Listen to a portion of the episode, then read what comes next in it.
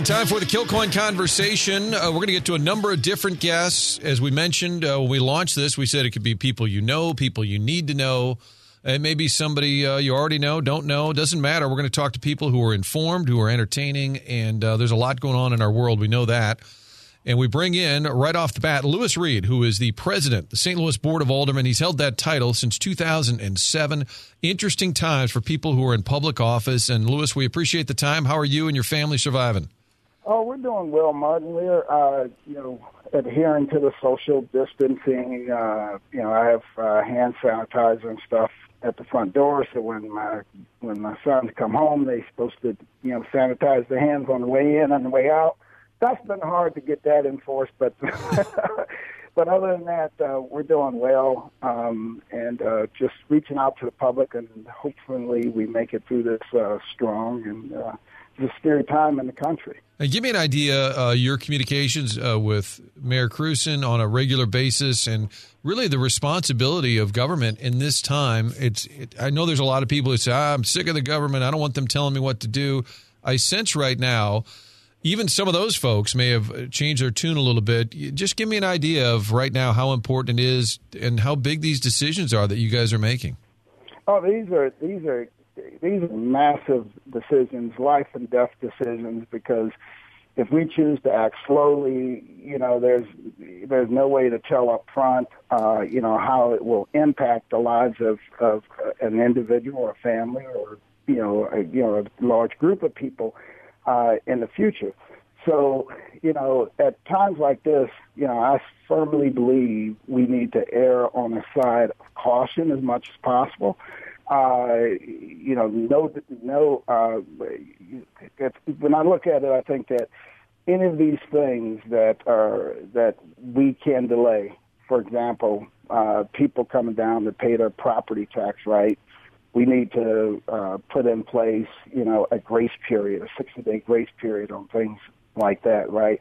None of these things that we normally transact on a daily basis are worth the, you know, putting people's lives at risk, our city employees at risk, or our community at risk long term. I mean, we have to flatten that curve just like everybody else is attempting to do across the country. Where do- Finally, I'd say this we need to look, all of us need to be looking at New York and understand that that's our future, right?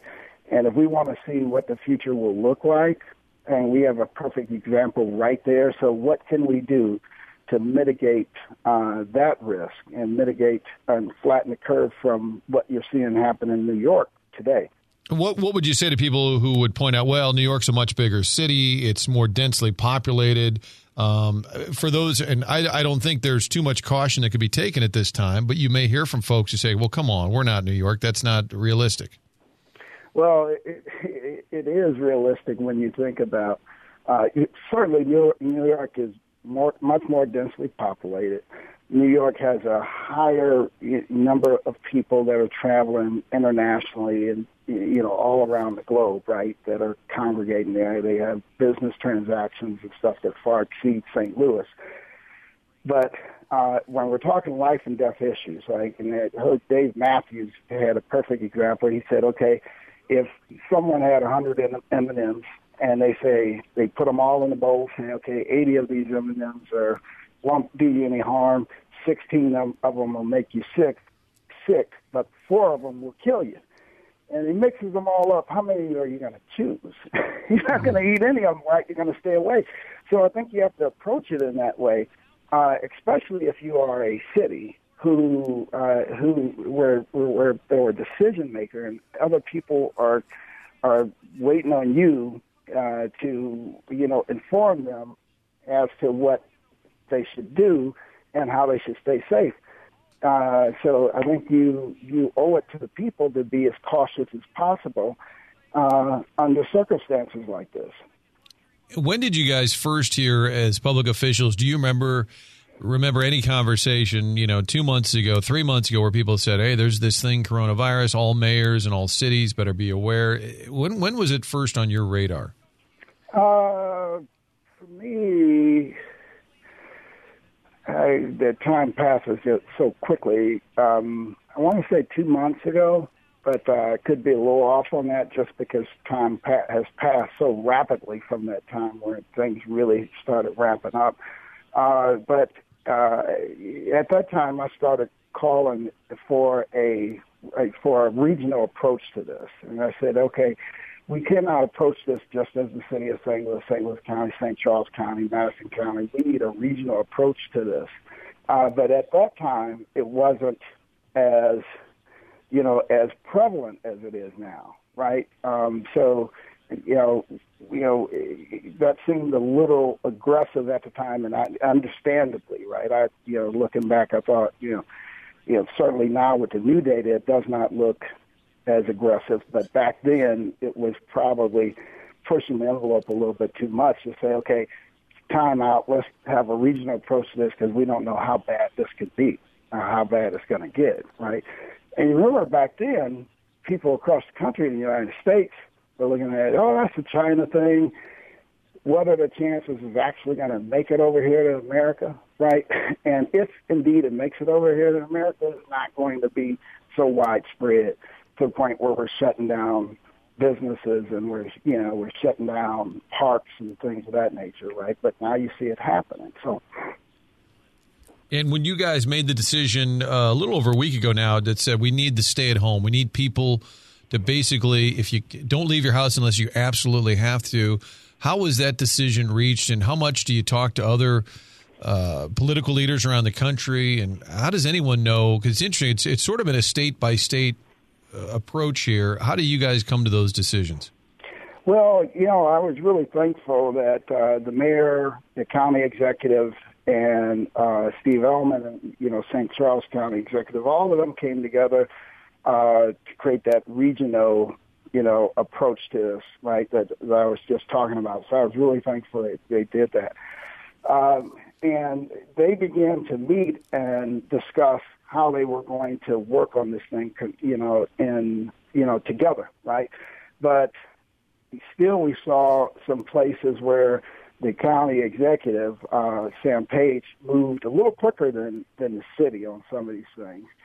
So we were, you know, what we've been doing in the city as legislators, right? So I'm on the legislative branch is really working with the executive branch and working to keep this keep pace with what they're doing in the county, uh, St. St. Louis County and St. Charles County and Madison County, so that we can, you know, flatten this curve regionally. And the reason that's important is because we're all feeding off the same healthcare system.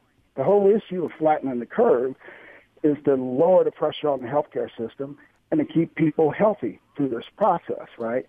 So it's important that we approach it regionally. So, oh, go ahead, sir.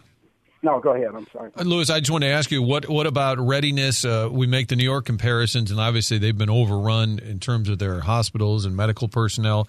Uh, if there is a comparison, then I know the data over the weekend numbers jumped a lot for Missouri as a state. What's our level of readiness, do you think, here in terms of equipment, in terms of hospitals, bedding, and all of that? What's your understanding as to St. Louis City's re- uh, readiness? I, I don't think anybody in the country is completely ready. Uh, you look at New York, uh, you know, tons of resources are going into New York. They're still not ready. Um, you know, uh, so St. Louis, we're way behind the curve in terms of readiness. But, uh, you know, we one of the things we did right at the beginning was to call on the governor to release our the emergency, re, you know, stockpile of of you know masks and, and equipment so that we can get it to our our police departments, our fire departments, and the like, right? and that's been slow to move, right? So, uh, you know, I, I just, you know, as cities go, you know, we're we're we're on average and on par with other cities, but I still think that there's still much to be done across this country in terms of being truly ready for it, right? Um, one of the things that we need to do immediately at City Hall, we we need to sh- close City Hall just like uh, just like St. Charles has done, uh, just like uh, uh, Sam Page and others have done to public access. Right? There's just no reason we need to have public access in City Hall. Uh, we can delay the collection of, uh, give grace periods on everything from tax, uh, you know, from property tax and, you know, uh, sales tax, not, you know, all of these things. We can give some relief to businesses and to the residents in terms of them having to uh, go to City Hall to make these payments, right? Uh, and if they can make them all, if we're ready to have them make it online, we need to point them to that, right? But uh, we need to close City Hall to to public access. That's one of the things. That's one of the places where St. Louis City itself is lagging behind a lot of the smaller municipalities that surround St. Louis City. So, so is it currently open then? So City Hall is open currently? Yeah, City Hall is open to the public in in the city, and um, we need to that needs to be eliminated like like, like yesterday, right? And that's part of what uh, myself and others are working on is to get the administration to take the position to close City Hall to the public, right? There's no reason that the public really truly needs to uh, have access to City Hall. Uh, we can, if there are things that we absolutely have to do, let's say there's a uh, massive building permit or something that has to happen, right? Uh, you can do that by an appointment, right? Or you can do that through uh, online transactions, right? Uh, so there are other ways we can do some of these things, but for the most part, like 99.99% of things, we have the ability to put in place grace periods so that we're not requiring the public to come down. Just like the motor vehicle did, they said, okay, you don't have to have your license renewed, right? So one of those license officers was sitting right in City Hall. That office was able to close. But the general stuff in City Hall, like I was down there just uh, about an hour ago, we still have electricians coming in to work and all these other things. Like, why, right? Uh, some things have to be, some things you cannot do remotely. You know, trash, trash pickup, we can do that. Have one person to a truck, right? We can do that uh, the law enforcement, fire departments, they have to stay online and stay uh, stay active, right? But there are a lot of other services that there just is not a requirement to have them active and uh, downtown and uh, have open access to the public coming through.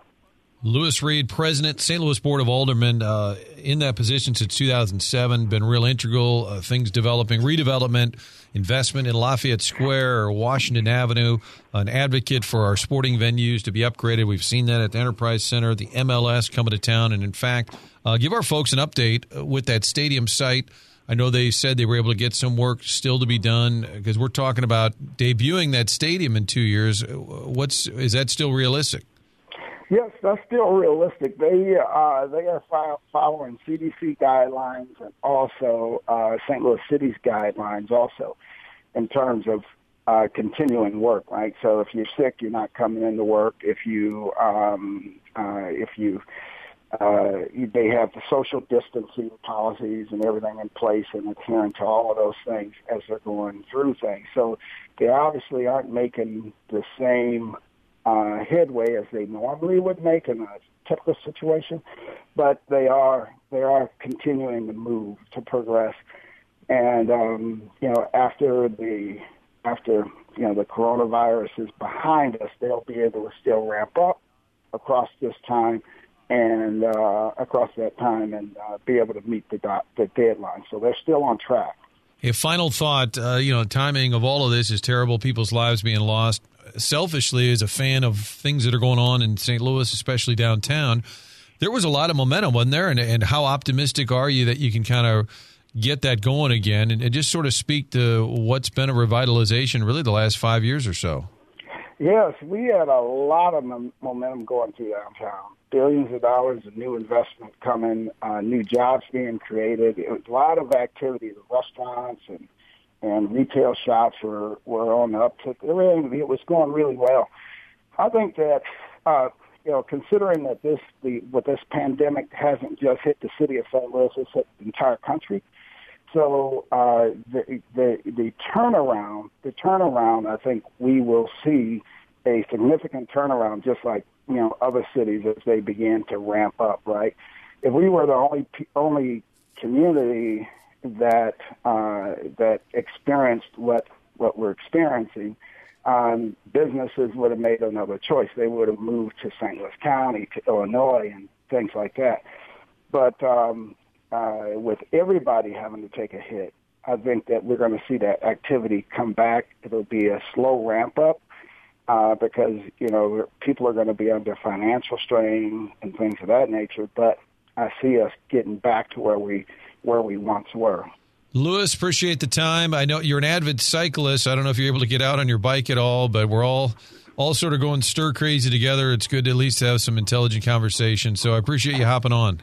Thanks, man. Have a great day. And we continue the Kilcoyne conversation. Fox 2 Sports Director Martin Kilcoyne right here on Scoops with DannyMac.com, talking to some of the uh, interesting folks in our city and our sports world. And the Battlehawks season was one of the real highlights of the 2020 calendar. The city was just on fire with excitement. Unfortunately, the season ended after just five games, but one of those popular players was the punter, Marquette King. A lot of NFL experience on the resume and a great personality. We thought, who better to recap the whole Battlehawks experience then Marquette? Welcome to the show, my man. How are you? I'm good. The King is here. The King is here. man. How y'all? The King is somebody who enjoys people, has a big personality. How are you doing in these social distancing times? Well, you know what? I feel like I'm the life of the party at the time, so I just cracked ended up buying these turntables from the Guitar Center. I'm trying to learn how to DJ. Uh, throw the first Battlehawks play back at home in their first game next year. Um, so I'm just DJing for the neighbors and stuff. What was it like? You know, the whole sports world sort of came to a halt at one time, and you guys are waiting for an announcement. You know, we understand the big picture, but I'm sure with the momentum you had, the excitement in town, they were talking about maybe 40,000 for that next home game. How disappointing was it?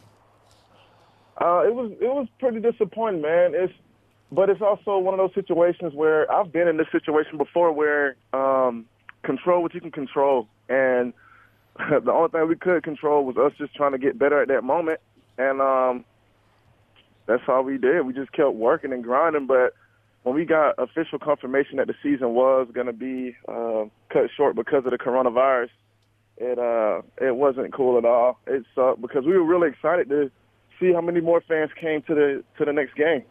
Were you guys on the sidelines at those first two first two home games saying, "Man, look at this"? Were how what what was the level of surprise by the players at the response? I mean, it was it was like, dang, like this is this is actually really legit. Like it looks really good. And they were just talking. A lot of players were just excited about how many people actually showed up to the game. So, and I think the most exciting part for a lot of people were just seeing how many people were uh, lined up outside of the arena as we walked in the first, especially on the first home game. It was crazy. And how about the brand itself? We mentioned it. You had a, a, long run in the NFL, so you know what that level is like. What did you think the quality of play would be like in the XFL? And and then what did you what did you think it would be like? And then what was your takeaway? Well, I knew it would be. I knew it was going to be very competitive. Uh, it's still considered it's still a professional league, and people are still hungry trying to get to that next level. Uh, the only thing different I would say is the way that practices are ran. Um, uh, it was definitely different. Um, I felt like the NFL was a little more laid back as far as like practices and stuff, and um, in practice with the XFL was a little more grind hard. But it was I thought it, I looked at it as a positive because it forced you to to uh, the reason why you play the game you play and forced you to find your love for the game, and which was just get better and be the best at what you do. But um, as far as the game, I mean, I feel like, man, the fan base was just it was just about the same as the NFL, you know. Um, and I felt like the thing that made it a lot more different is uh, how laid back the XFL is as far as like just letting people just live and just be themselves and show their personalities and stuff, you know? Yeah, and and the access, people loved it. Interviews on the sidelines, personality encouraged. Not all, you know, the NFL sometimes would get called the no fun league, and you're a guy, as we mentioned, likes to have fun. Marquette King would be known, even in those Raider days, celebrating a good punt. Uh, was there ever any blowback on that? People like, dude, you're the punter, knock it off.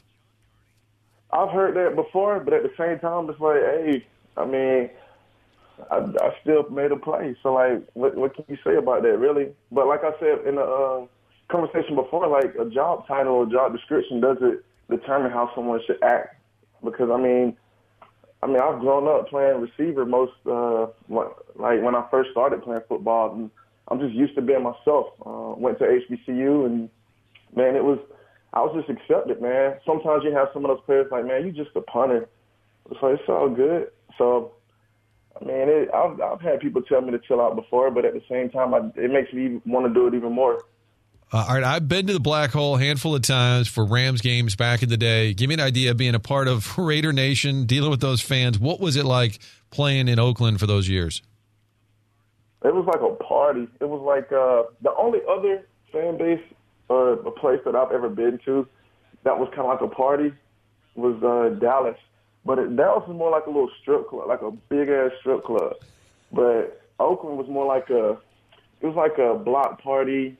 Like it was just, and then you had the super fans, so it was like uh, you had different characters of super fans out there that represented the the fan base. So it was like a huge party. Like every time we played on Sundays or Thursday nights, like it was so fun. And you're still a young guy, and you know we've had punters even back. I think mid 40s. Maybe we had a guy, Mike Horan, came back and kicked at one point for the St. Louis Rams. Uh, what's your desire level to get back, and, and do you think you, it's possible? Uh, I know it's possible. I've uh, I've manifested for a while. Um, I put too much hard work in, and um, like I've always said, all I need is a special teams coach to just go on a lunch date or something with me, man, and just get a chance to know me. Um, uh, you can't you can't judge or base somebody off of what you see from a distance, which is uh, television. And uh, I feel like it's really important to get to know the player because at the end of the day, uh, a coach has to depend on the player to get the job done. You can't force a player to act the way you want them to. You have to accept the player is and just know and trust that he's going to get that job done regardless of who he is. Because I'm sure there's a lot of weird people out there that have like really good jobs, but no matter how weird they are, they can get the job done, and everybody has their own strategy of how to get it done. So that's all I need for a coach to understand. And uh, once they understand that, it's all good because I feel like I I show love all the time. Um, I even reach out to my old coaches and don't talk about football at all. One of my coaches loves to fish, so sometimes I'll just send him random random fish emojis on his phone sometimes and just ask him how's everything going. And um, but yeah, people. I mean, yeah, I just need somebody to just go a lunch date and just understand. Hey, from undrafted to ending up a couple of nice contracts, being on an all pro team, leading the NFL in gross yards per punt. The next year led the NFL in punts, total punts, and yardage 2014 with the Raiders. Uh, pretty amazing story, too. I don't know when you realized or said to yourself, man, I think I could play at the next level. Did, did you think in college, hey, I could make it to the NFL? Um, I had other people telling me like I've kind of always been with just doing whatever makes me happy or just trying to be the best at what I do. So I went to this kicking camp and I was just punting the ball and like everybody stopped what they were doing and they were looking at me punting the ball and like, dude, do you see how good the punt was? And I'm standing there like, bro, this is normal. Like I don't know how what a good punt's really supposed to look like. I just try to kick it as high and as far as I can. And uh, there was people just asking me like, "Are you really serious about taking this to the next level?" And I'm like, "All right, I guess. Like, what do I do next?" so I just, I don't know. I just kind of do what makes me happy, and whatever makes me happy, I just try to be the best at it. Marquette, fun to visit with you. Final thought, maybe uh, your takeaway on St. Louis, how much you knew about our town. I'm trying to think if you'd been in that dome kicking before, but what was what was your St. Louis takeaway from this experience? This experience, um, I call this part of my life the revival period. Um, I felt like that city revived a lot from me. Uh, um, the fans showed so much love, um, and I don't even know what I can do to. Uh, but I'm trying to. I'm looking at plotting to do something for those people out there in St. Louis because they showed a lot of love, not just for me, but for the whole organization and for a lot of other players. And um, it was just it was experience, man. Um, at first, before I went to St. Louis, I was like, oh man, like I guess. So I, I, I kind of questioned it at first, um, but at the same time, uh, as soon as I ate at Salt and Smoke and Pappy's, my whole mindset started to change slowly because they made some really good ribs out there. But um, yeah, that's all it I mean, took. I it. I, yeah, that's all it took. Some ribs and some good chicken, and Man, a, a hell of a fan base, and man, I don't see St. Louis the same though. But I did play against the Rams. Uh, I forgot what year it was, but we played the Rams and we got whooped like 64 to zero or 59 to zero, something like that. Well, that that's a bit of history because we didn't have a lot of those days down at that dome. But hey, Marquette, be safe. Appreciate your time. Hope to see you back there uh, kicking next year. Or if you get an NFL gig, we'll be rooting for you from St. Louis as well. I appreciate you. And we talk a lot about the uh, effect on the business world. Everything coming to a screeching halt. Essential businesses still open. That includes the banking industry. And we bring in our good friend from Triad Bank, Jim Regna who was the uh, president over there. I call him the bank czar. I don't think that's an official title. Uh, Jim, welcome in, in in these strange times. How are you and your family and, and, and the bank? How's everybody getting along? Everyone's doing well, Martin. Thank you. Hope you and yours are doing well also. Um, it, it is interesting times, no doubt. Yeah, when you talk about uh, the banking industry, people need the banks open. What guidelines do you follow? Like, who tells you guys, here's what we're recommending, you can close your lobbies, et cetera? How do you get that information? Because these are, this is all sort of, you know, new territory. How do you know what to do? So that's a really good question. So we have um, developed and we developed it years ago, a pandemic policy. The, the federal regulators make us have a policy for instances like this. Um, I never thought that this would go into effect. when we wrote it, kind of laughed about it, you know, many years ago. But we have dusted it off, and we are uh, fully initiated our pandemic policy at the bank. And so, quite simply, you close the lobbies, non essential employees. People can work from home a fair amount, I guess, and then just operate the drive through? Yes. So, three fourths of our staff have the ability to work from home. And then we have rotating staff that is manning the lobby and other key functions of the bank. Luckily, in the world of technology that we live in, uh, online banking, remote deposit, uh, capture, uh, mobile banking makes it a lot easier for our clients to do business with us during these times. And then we've always had a limited amount of transactions that we would reimburse customers for when they use what we call foreign ATM, non-triad bank ATMs. And so we're reimbursing clients. Uh, they can make as many withdrawals as they want from other ATMs, and we're reimbursing them for that. Very cool. Well, and because you're uh, much smarter on all these topics than any of us, give me an idea. Like when the Fed say, "Okay, we're going to lower the, uh, federal interest rate; it's going to be down towards zero. Like what? What does that mean to consumers at home? How does that play out? Well, it, it gives them all a break on what they pay in interest, either for their credit cards or other uh, variable rate interest uh, that they pay. Uh, for a while there, the uh, long-term rates were actually lower than short-term rates. So it, it had created a um, a boom on the refinance market for home mortgages. So it, it helps the consumers in terms of what they have to pay in interest expense on a monthly basis, depending on what type of borrowings they have. And the idea is, and the Fed is trying their best, what to just keep things rolling, even in horrible economic times. That's correct, Martin. And so it also helps businesses um, reduce their overhead because they pay less interest on their business loans, which hopefully uh, allows them to keep people employed and operating uh, in tough economic times. And and you're also, as we talk about it in the bigger picture, but you also then in running a bank, you have employees. It's weird because you have to worry, and I've talked to the people at Fox Two and KTRS about this. You have to worry about your product that but then you have your employees and their safety and health. It's sort of weird because you really are you're juggling a, a number of different things at this time. It really is. I mean, we want to make sure that we're keeping our employees safe. So we are constantly wiping down door handles on the entrance, even though people aren't coming into the bank.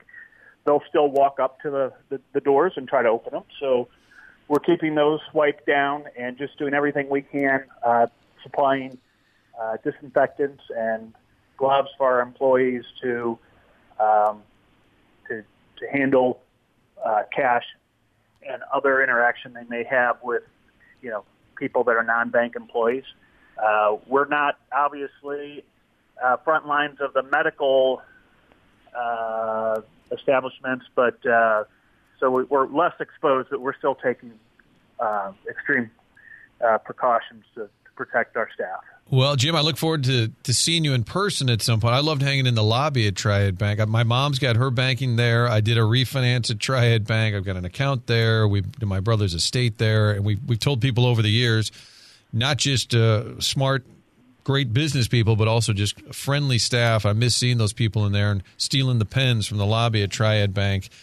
And uh, we encourage everybody when things get back to normal, stop by. For now, you just go online. It's triadbanking.com. Jim Regna and his team taking great care of their customers uh, in all times, including these chaotic times right now. Jim, great to to talk to you. And again, maybe some Cardinal baseball here. Just we got to be patient. Well, Mark, just before I go, there's a couple things I'd like to add. So, the part of the stimulus package that the president just signed is called the CARES Act, which basically will allow for businesses, small businesses, to borrow from the SBA um, through the banks, and those loans are forgivable as long as they don't lay anybody off. So it's covering all of their variable expenses for, I believe it's a two month period. Um, so I just encourage any business out there concerned about the loss of revenue.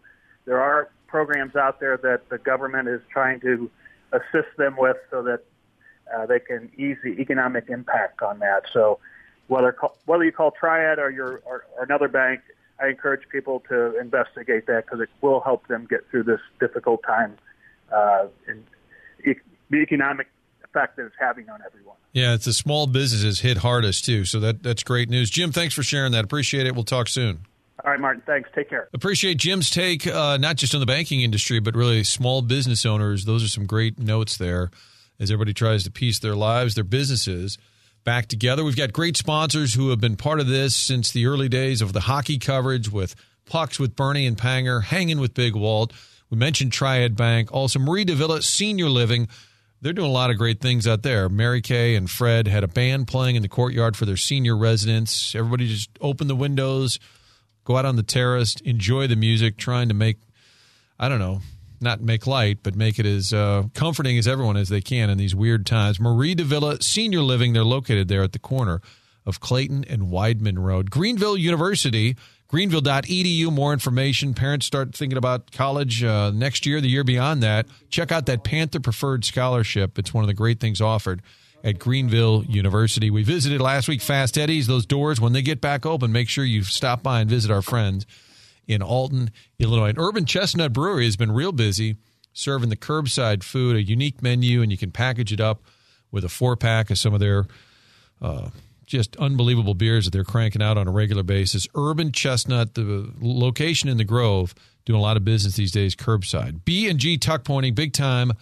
Blues fans, I know the Rich Galati and the family getting ready for some more hockey. BGtuckpointing.com to get that repair done. The garage, the chimney, your home, make it look new again. And with that, we welcome in uh, Kenny Wallace is with us. You're hitting cleanup today, Kenny. Okay, you're our fourth and final guest on the Kilcoyne conversation, and I just wanted to make sure. I watch you all day on Twitter. I want to make sure you're okay because quarantine Kenny is even a little weirder than normal, Kenny. It's tough. It's very tough on me, but one thing I don't want to be is sick. So, uh, with that being said, my wife, my mother-in-law, they are staying home. You know, Ken's got a small amount of diabetes. Her mother, you know, she's got heart issues here and there. So, me and my daughter Brandy, we're at Schnucks here in Arnold, practicing our social distancing, wiping down the handle of the carts, and we're checking out. I gave my daughter my credit card. I said, honey, I said, I'm buying all your groceries too, because my middle daughter Brandy, she is, is uh, I mean, she's the best. So she does some errands in a, in a safe social manner. Remember, we're doing everything really safe as we can, and uh, so we're leaving Schnucks right now. Practicing social distancing is difficult for a lot of folks. I would think, especially for Kenny Wallace. You're a people person. You're a high fiver. You're a hugger. It's you know. Last week we were talking to Darren Pang, the Blues announcer, and he said, you know, this is a game changer for me. He goes, I'm always hand pounding and hugging and you know a real emotional guy and i would think it's harder for people like that during this time You know what? I'll, I'll tell you how it works in my brain. So I cuss a lot. I say the F word. I mean, I'm a constant cusser. But, you know, the 15 years that I worked for Fox, you know, people would say to me on the streets, they go, after they get done conversing with me, I just cuss so much, right? So they say to me, how do you not cuss on TV? And I'm like, oh, that's simple. I said, if you cuss on TV, you're fired. they fire you right away, or you have to apologize. So, so you just you cannot cuss on TV. So that's the way I'm doing this social distancing. I know that if somebody coughs and I'm in their face, or I know that I'm not sterilizing things, I'm going to get sick. So it's the real deal. And, you know, man, you just, here I'm at Schnucks, I've had two people go, Kenny Wallace. And I go, hey, man, pretend I'm shaking your hand, you know. so that's, man, this is no joke, you know. So it, it's really easy on me uh, to not shake hands, and, you know, because this is real serious stuff. They're like, "Oh my God, it's Kenny Wallace!" Like, stay in your lane. No, no, no, stay in that aisle. Yeah, yeah. Don't move. But didn't we blame your mom for the swearing, and then your mom got pissed at us because we said you were you swore a lot Oh. because of mom? Yeah, yeah. And here's what's great about my mom. She's the love of my life.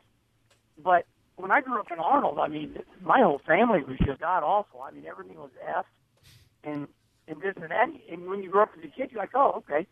And then you know you get further into life, and we moved to Charlotte, North Carolina, and I'll never forget it. I was at a McDonald's, and I'm just talking to one of my crew members. Now this is about I'm I'm down in Charlotte about two months okay, into my new career, my new life. And I'm at a McDonald's, and I'm just talking to one of my crew members, and all of a sudden I feel this tap on my shoulder. This big man, cowboy-looking guy, he says, "Boy, watch your mouth."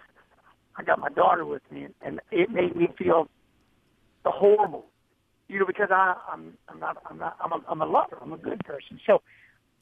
I never associated with cussing as being bad, I, I, you know, and I still don't. You know, if you cuss, it doesn't mean you're bad. Mean, I mean, it's, you know what's crazy about cussing is I've noticed that everybody is cussing right now. I mean, I just shared this video of this doctor. And, I mean, guy's, you know, highfalutin guy, and he's words are coming out of his mouth left and right. I'm like, you know, there's something about this coronavirus is bringing out real people. You know, everybody's like, okay, we're done being perfect in my life. This is real, you know. So I noticed cussing has picked up.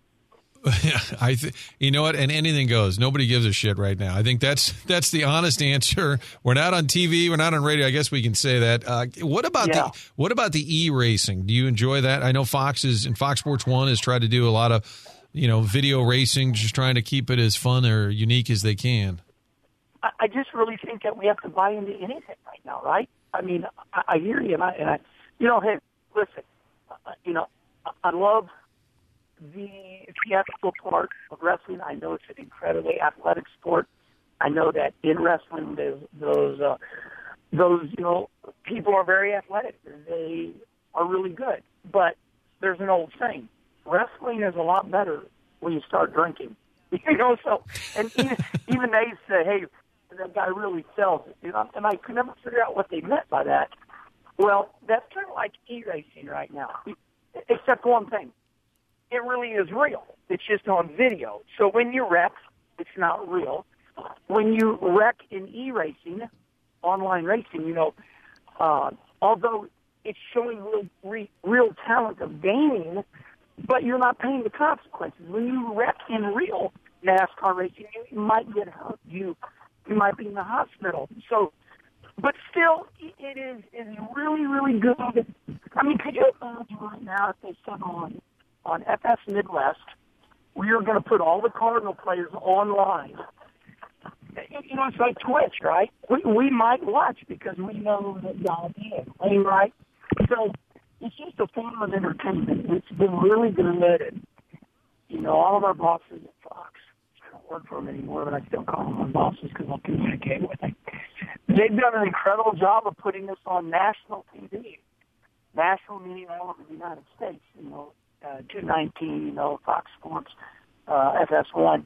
They put it on two weeks in a row. You know, we could go and drew right at a million people. So, and, and it had success again yesterday. So, I think it's just something that you have to buy into. That's my opinion on it. And for those tuning in, just tuning in now, Kenny has not been taken hostage. He's actually he's moving around. He's leaving the Schnucks. This is Kenny out among the the few people that are out, but this is Kenny wrapping up his shopping trip. I want to do a segment uh, with more of our guests regularly where I just say the last time, and then they have to say when it was. So let's start this with you, Kenny. The last time you had a Bud Light. Well, you know what? That's the story inside itself. I, you know, my, my son-in-law Justin Loudon brought me one in the shop about two days ago, and it just didn't go down good. You know, my, my daughter Brandy says it right. She goes, "Gosh, Dad, when we go to the grocery store, it just makes me feel sick to my stomach. You know, there's a lot of anxiety." So I tried to drink a Bud Light, and uh, it just didn't go down as good as it normally did. So, uh, but the last time I tied one on was right around March 4th over at uh, the awards uh, ceremony over in Granite City, Illinois for the Tri-City Speedway. So around March 4th, not March 6th, I, I tied one on pretty good, and that was the last one. The last time your wife Kim said, "Get off Twitter, Kenny. Put put the phone down." Never. You know, opposites attract. She's way more mature than me, but for some reason, she likes me on social media because I have – went on strike before. I said, you know what? I feel guilty. I'm on this stuff too much. And I, there have been times that I've taken uh, two three weeks off, and she goes, "Would you please get back on? All your friends, fans are on me for you to get back on. You don't mean any harm." And I'll, you know, I'll play hard to get for a little bit, but yeah, she's different than that man. You just think she, she's probably thinking, well, either he's going to yammer all day in my ear, or he can go off talking to his phone. leave me, leave me the hell alone. That's probably part of it. All right, last time you talked to Little E, Dale Earnhardt Jr. Oh well, you know, honestly, that was when we did the Dale Jr. podcast, which really boosted my career. When was that? In uh, November last year. You know, when I was in person with him when I was able to give him a hug. Uh, that was November last year. Of course, we truly text about every week. Uh, he he's the type of person where he sees so many people that he'd rather not talk. Junior likes to text, so we'll text back and forth. Uh, last time that Rusty said to you, Kenny, what the hell are you doing? Whether it was something you said or tweeted, does Rusty play the big brother role sometimes still? Yeah, he does a little bit, and I appreciate it. Uh, I would say the last time he did that, the last time he said it kind of jumped on me was uh, early last year. Was his daughter uh, Katie uh, was getting married in June of July, and uh, I told him, I said, brother, listen, I'm going to spend a lot of money. I'm going I'm going to send my whole family to Cabo, but I just got done signing a contract to do an appearance for a good amount of money. I, I can't go. And he was like, "What the hell? You, you didn't need to tell me you got to cancel that." I said, "Brother, I signed it. I love Katie with my life." So that, that's when that's when he he told me to cancel a big paying contract so I to his daughter's wedding, and it made me feel horrible. But yeah, that's the last time he jumped on me. And that and you would say to Ken, uh, you would Kenny would say to Rusty, uh, "What if it was reversed and you had a big contract? Would you?" yeah. Well, and, and here's the other thing: as much as I love my brother, and I do love my whole family. Truly do uh, Rusty was guilty of giving us like four months, uh, you know, warning for the wedding. It was like, he was like, hey, we're going to have the wedding here. And I'm like, what? I, I've already signed this stuff, you know, so I did, I did send my whole family and it, it cost half of what I was earning them. so he, he still came out ahead. Uh, last time you did the dishes, has that been part? What's your what's your domestic role these days? Man, I'll tell you what, I don't do dishes, but I can do dishes. So, uh, you know, I told Hold you. Hold on, I don't. I don't do them, but I can do them. what a cop out! Don't, don't make me because I'll embarrass you. I can do some damn dishes. Don't but, don't but, make me. Yeah, don't bait me. Don't don't threaten me because I'll make you look bad. I can do some damn dishes. Right. And the last the last time you had a miserable day where you said, "Oh man, life sucks," because I haven't heard it in the last three and a half years we've been doing segments. You know, man, I tell you what, honestly, uh, and, I, and I'm serious when I say this. I would have to say it was when I was down in the middle of my career in Charlotte, North Carolina, when I was when I was in my prime. And here, I always say this about competition. you have there, there's a there's a miserable price to pay to compete because you know if if you got a God given talent like an Albert Pujols, you're like what what's the, what's wrong with everybody? You know, you're just that good. But for people like me, which I'm an overachiever, right? Uh, right in the middle of my career, I would say in the in the late '90s, I was miserable every damn year, and I would never want to go through it again. And I think that's why, I think that's why the last couple of years I've been my happiest because I never want to be that miserable again. Um, and there's just a price to pay to be good at anything, and you, you got to really balance your life. That's Kenny Wallace checking in with us. Uh from the NASCAR Royal family here in town, the Wallace family, loyal viewer of Fox 2. I love the immediate feedback. And I got to tell you now, more than ever, people are watching TV because people are home. I got to I got to start ironing my shirts and wearing a better tie because it's unbelievable. Every time we do a segment or put somebody on, how many people actually tune in. But I think that's part of our collective greater St. Louis community. We're to all get through it together. I look forward to seeing you at a Cardinal game, whether it's a month, two months, three months, whatever. We will meet up and uh, we'll have a little toast. Boy, no kidding. I, and I don't. And I mean this in a great way. I can't wait to see the Cardinals lose a game. People, I'm like, are you kidding me? I'd love to see the Cardinals in real right now lose against the Cubs. You know, I, you just let's get us back to normal. And I want to say one thing before we leave.